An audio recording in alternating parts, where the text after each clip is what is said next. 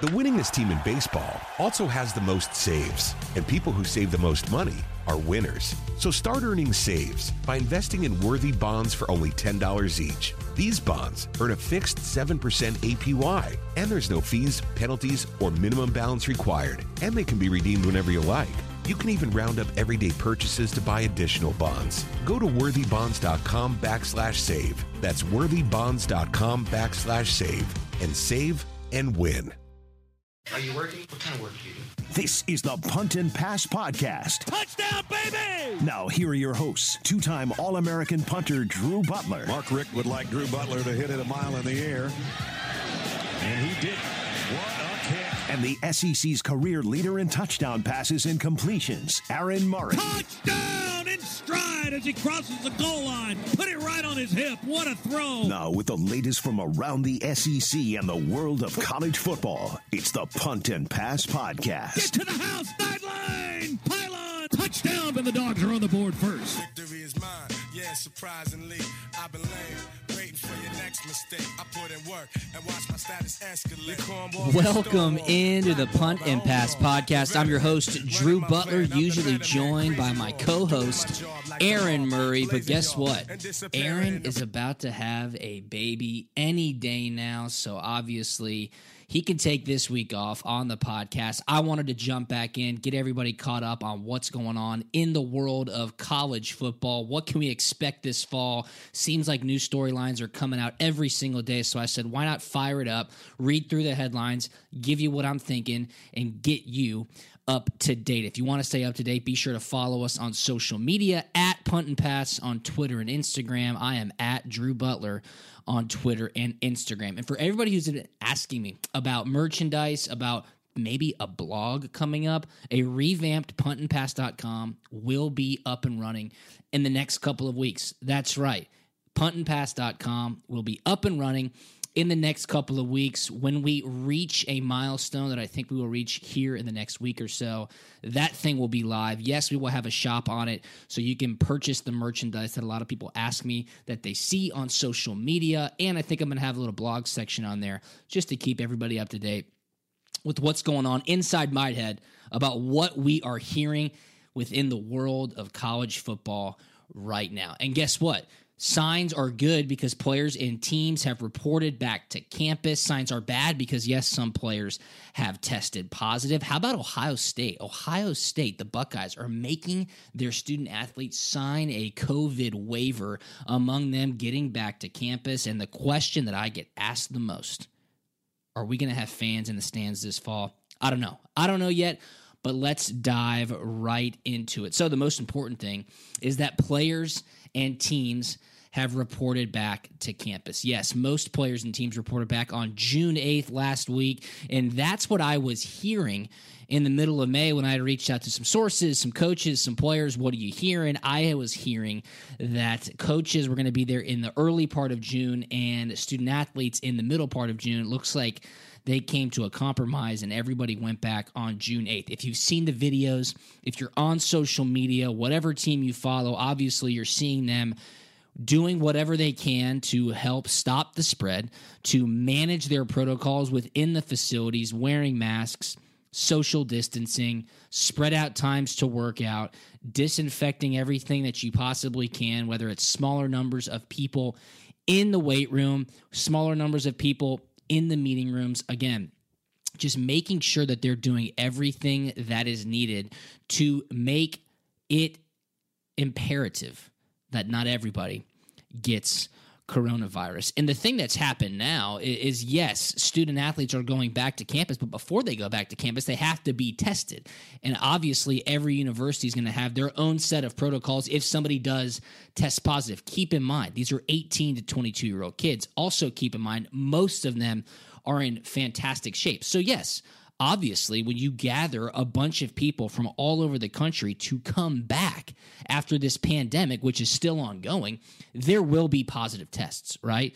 I think the question then goes to well, what are the symptoms? Wh- What is going on? Is it is it de- are they going to the hospital? Are they having to be put on ventilators? Are they in critical condition? Or did these kids not even know they had it? Maybe they felt like crap for two days, laid low, hydrated, and they're back to normal, which seems to, if you read any sort of statistic, I think, and from what I've gathered, the 18 to 22 year old range, especially if you're in good health, it's not very um, serious. Now, obviously, there can be, and tragically, there has been serious issues in that age group. But the statistics show 65 and older, it is a very, very scary disease that is going around.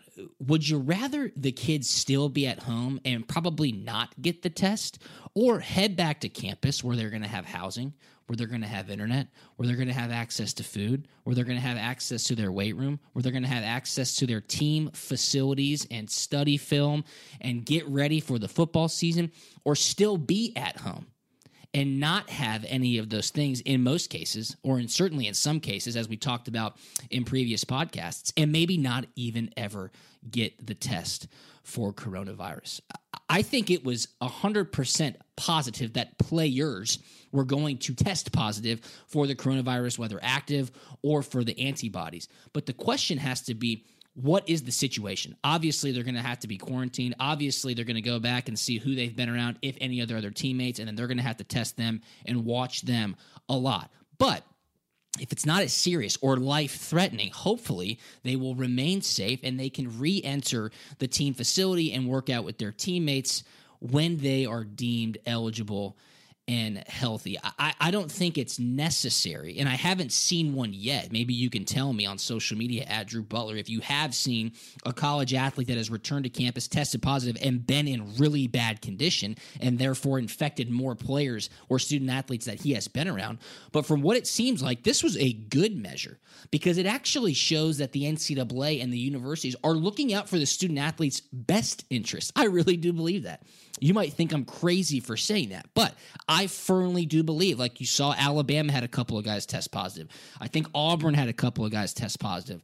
Um, I haven't seen, uh, did Texas or Houston did as well? I know Houston's in a specific situation where they had to actually stop voluntary workouts on campus and kind of shut it down because it's spiking in that specific area, but I haven't seen one where a player was in really bad shape and it was really rapidly spreading around that respective team. I really do think this shows the path forward. When we talked to Dr. Destin Hill on the podcast a month ago, he said this is what it's going to have to be. You're going to have to take that leap of faith. You're going to have to be able to test at the university. And if something happens, you have to prove that you have the system in place to make sure it doesn't spread, to make sure they get better, to make sure you can move forward. I, I really do. When I saw the headlines about Alabama, I think six players tested positive upon returning, I said, this is what it's going to have to take. And you hope and pray those guys are healthy sooner rather than later. Maybe they were asymptomatic, maybe they had mild symptoms. I don't know if any of them had serious symptoms, but that's what it's going to take. Monitor it, test it, show that you have the interest of the student athlete put forth and therefore you can have everybody get back to some sort of normalcy. I, I really do. I, I think that is a good sign for football to resume as planned this fall. And then you read today that returning Ohio State players must sign a risk waiver in regards to being back on campus and stopping the spread of COVID 19. And they also had something in that waiver that was called the Buckeye Pledge. It asked players to pledge to take responsibility for their own health and help stop the spread of COVID 19. The document goes on to warn athletes that although the university is following the coronavirus guidelines issued by the CDC and other experts to reduce the spread of infection, I can never be completely shielded from all risk of illness caused by COVID 19 or other infections. I mean, that's obvious, right? I, I do think that's obvious. Clearly, this is a legal play from Ohio State. Clearly, student athletes are going to feel pressured to sign it. And think about this incoming freshmen who had not turned 18 needed to have a parent or legal guardian sign the waiver. That was what allowed them and permitted them to use the Woody Hayes Athletic Center. And it says men and basket, men and women's basketball players are able to resume workouts at the Schottenstein Center next week. Quote: The form mentions that players who do not adhere to the pledge could be prohibited from participating in athletic activities or using on campus facilities. It would not affect their scholarship status according to the document. I don't know if I agree or disagree with this. Clearly, Ohio State is covering all of their bases, but it's not like they're just simply throwing these kids to the wolves saying, hey, you know, we're all going to go sit in the steam room for an hour and a half and breathe all over each other and sweat all over each other. No, they're sitting there going, if you don't follow the guidelines that we have put in place, if you don't follow the Buckeye Pledge, which says you are going to follow those guidelines and do everything needed to stop the spread, then we can ask you or we can tell you, hey, we don't need you around here because you're not doing your part. We want to have football. We want to go about this the right way. And you have to understand that nothing can shield you 100% from this pandemic. I think that's almost common sense. Like if you're a student athlete, you're going, yes, this makes sense. And I'm putting my name on a piece of paper to essentially say, I will follow the guidelines put in place. And I know that I will not be 100% saved from the risk of contracting coronavirus unless you literally sit in your apartment all day, every day, or your dorm all day, every day, and don't leave. Then you would probably be close to 100% shielded from it. But as you're entering the real world, again, I'm on the fence here. Is it bad optics? Maybe so. But I don't see how this is not common sense. Ohio State, you know, leave it to them to cover their bases from a legality standpoint. Obviously, we're all very familiar about what has happened there in the past, but this is something to me that just says we want everybody's hand in the pile. Okay? That's how I see it. Again, I'm going to say I'm indifferent on this specific issue. The optics are bad, but it does make sense. Put your hand in the pile. Scrolling through Twitter, I see Dan Wolken from USA Today. And if you follow Dan, you know obviously um, that he loves to insert his opinion on just about anything. And he's saying how this is a travesty, how, how this is such a bad deal from Ohio State. It's not surprising from Ohio State. And uh, he wants to talk to a legal guardian who signed off on an 18 year old heading back to campus, signing the waiver, signing their lives away if they were to contract COVID 19, which statistics would tell you if you do contract it, probably sick for a couple of days, maybe you don't even know you have it, if you're in that age group. Again, during the Quarantine Chronicles, I sat here and told you, I think it is possible to completely understand the severity of what's going on, but also remain grounded in knowing that within this specific age group, student athletes are going to be okay. Hopefully. Are there outliers where it hasn't been okay? Yes, and that is tragic. But Dan Wolken, this same guy who's going to just absolutely tear Ohio State to shreds for creating this waiver, is the same guy that said offensive and defensive linemen, college football players, are at extreme risk of contracting and being really ill from COVID 19 because they are classified as obese. He wrote that article. You could look it up. You know, I read the article and go, yeah, they might be big boys, and sure, their body mass index or their weight might put them into that obese category, but these guys are in fantastic shape. They can run, they can lift weights. I mean, they can get their heart rate going. It's not like they're going to go run gassers and then just fall to the ground. Okay, so again, I have not, based on my research, seen any college student athlete football player so far be very, very ill with coronavirus in the hospital infecting all of his other teammates. What I have seen is the university say, we want our student athletes back on campus. I talked about some of the Ole Miss players that were calling the Ole Miss athletic department saying, my scholarship check is not getting my family to the end of the week. My parents aren't working. I don't have a place to work out. We don't have enough food in the pantry. We don't have internet access. Those things are real. I've talked to some sources as well that said schools were able to send care packages to families in need because obviously NCAA guidelines say you can't just send them extra scholarship money. These kids have been off campus since March. That's a long time. That is a long time. I think this was the best move for the interest of the student athletes. Get them back on campus, get them back to some normalcy, have the proper protocol to make sure you are doing everything necessary to show that there is a path forward. And I do think there is a path forward.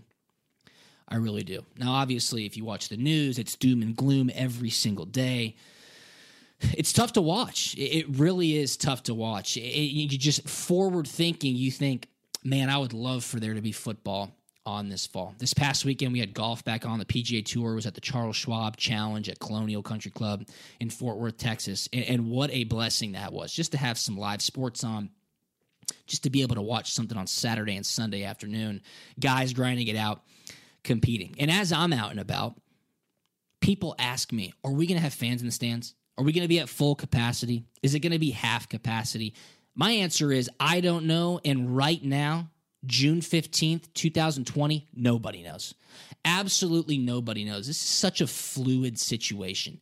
And again, it is so unique because it's going to be state by state. I mean, some states are still technically in lockdown, whether it be phase one or phase two. Georgia, where most of our listeners are, and in the Southeast in general, we've been opened up now for about eight or nine weeks. And thankfully, extremely thankfully, it seems like in this specific area, there has not been a continued spread or a rampant second wave that has shown signs as of right now. Other states have. And other states are going to have to figure out how they move forward. But right now, football is going to be played in the fall. Keep in mind, it's the first weekend of September, people. We got three months, three of the hottest months, three of the most humid months, which the CDC would tell you is not good for the coronavirus. Is it going to go away? Of course not. Of course not. Will there be a second wave in the fall? Y- yeah, there probably will be. Will there be a vaccine by then? Probably not. Will there be herd immunity? Maybe so. But what we have learned so far, if you read anything, if you watch anything, is that it affects the elderly specifically. And maybe by that time, I don't know, maybe by that time they're just telling people if you're at risk or if you're pre exposed to these conditions, you might not want to go to a football game in the fall. You know, I follow a lot of college football people on Twitter. Obviously, my Twitter timeline is very college football based, and I get that. And you see people put up polls if you could go to a college football game right now, would you? A lot of people say yes. I don't know if I would right now, but a lot of people say yes. You're outside, it's hot, 100% capacity. I don't know. You know, I don't know. Would you have to wear a mask inside the stadium? I don't know. Think about that. Sanford Stadium, second week of September, probably 95 plus degrees. You're going to have a hat on. You're probably going to have sunglasses on. You throw that mask on, every exhale, your sunglasses are going to fog up, and every inhale, they're not going to fog up. Right? Little tough situation. Then, say you're in your section, if it is 100% capacity or if it is 85% capacity, you know, you take your mask off just to get a gasp of fresh air. The guy next to you sees you with your mask off. He takes his mask off. You kind of give each other a wink and say, hey, we're okay here. Next thing you know, everybody in your section doesn't have a mask on. How are they going to police that? I don't know. I mean, I don't think it is policeable, if you will. It's a very interesting situation. But again, in regards to the SEC, I think the SEC is at the forefront of making sure all teams do play. What will capacity look like? I think that's going to be up to the athletic directors, the university presidents, Commissioner Sankey, the head football coaches, and of course, they will have the government weigh in and tell them what they think is best at that time. But right now, it's not even worth guessing. It's not even worth trying to look forward and say, man, I hope I have my seats and my season tickets. What does tailgating even look like? I mean, universities can sit there and say no tailgating on Saturdays. Arguably, that's the most fun part of a lot of college football experiences. But again, why sit here and forecast something that is three months away? I won't do it. I will remain optimistic. I know for a fact we will have football. You know, I'm hearing schools like Stanford and Harvard might not have in person classes during the fall. Would Stanford football players want to play? Even if they were virtual learning in the fall? I would say yes, they would over 90% of the players on Stanford's football team would say, yes, we want to play football in 2020, even if we don't have students on campus in the fall. I, really do believe that. Over 90% of the players on Stanford's roster would say, yes, I want to play football if there are no students on campus in the fall. But if the university president sits there and says, no students on campus in the fall, no football for us, I would have a really hard time believing the rest of the Pac 12 would say, well, neither are we. No, they're going to go ahead and play. They are going to go ahead and play. Dollars and cents, y'all. Dollars and cents. Money talks. And I think at the end of the day, with the guidelines and the protocols that are being shown across the country with the return of student athletes and coaches to their respective facilities, there is a path forward, and we're going to have college football this fall. It's kind of my thoughts right now and everything going on. Kind of let that first week go, see what's happening, see the reports of kids getting coronavirus, obviously, seeing reports of schools battling and dealing with some of the consequences of people returning back to campus. But it looks like they're making the right steps. They are. I got a couple of other headlines that I'm going to save for the episodes for the rest of the week. Um, a lot going on in college football, and unfortunately, um, nothing to talk about with respects of on the field that gets you excited about football returning in the fall. Um, just a lot of sad stuff, a lot of crazy stuff, a lot of unfortunate stuff as well. Yeah, we'll talk about that. Yeah, I'll kind of put my spin on it, let you know what I think. But um, you know what? Um, I love college football, and I'm happy that we're going to have it this fall. Appreciate you listening. Appreciate you rating, reviewing, and subscribing to Punt and Pass anywhere that you can get podcasts Apple Podcasts, Spotify, Stitcher, Google Play, SoundCloud, TuneIn Radio, anywhere and everywhere. Follow us on Twitter at Punt and Pass on Twitter and Instagram. I am at Drew Butler. Check out puntandpass.com, brand new website coming out here in the next few weeks, and we will talk to you tomorrow. See you.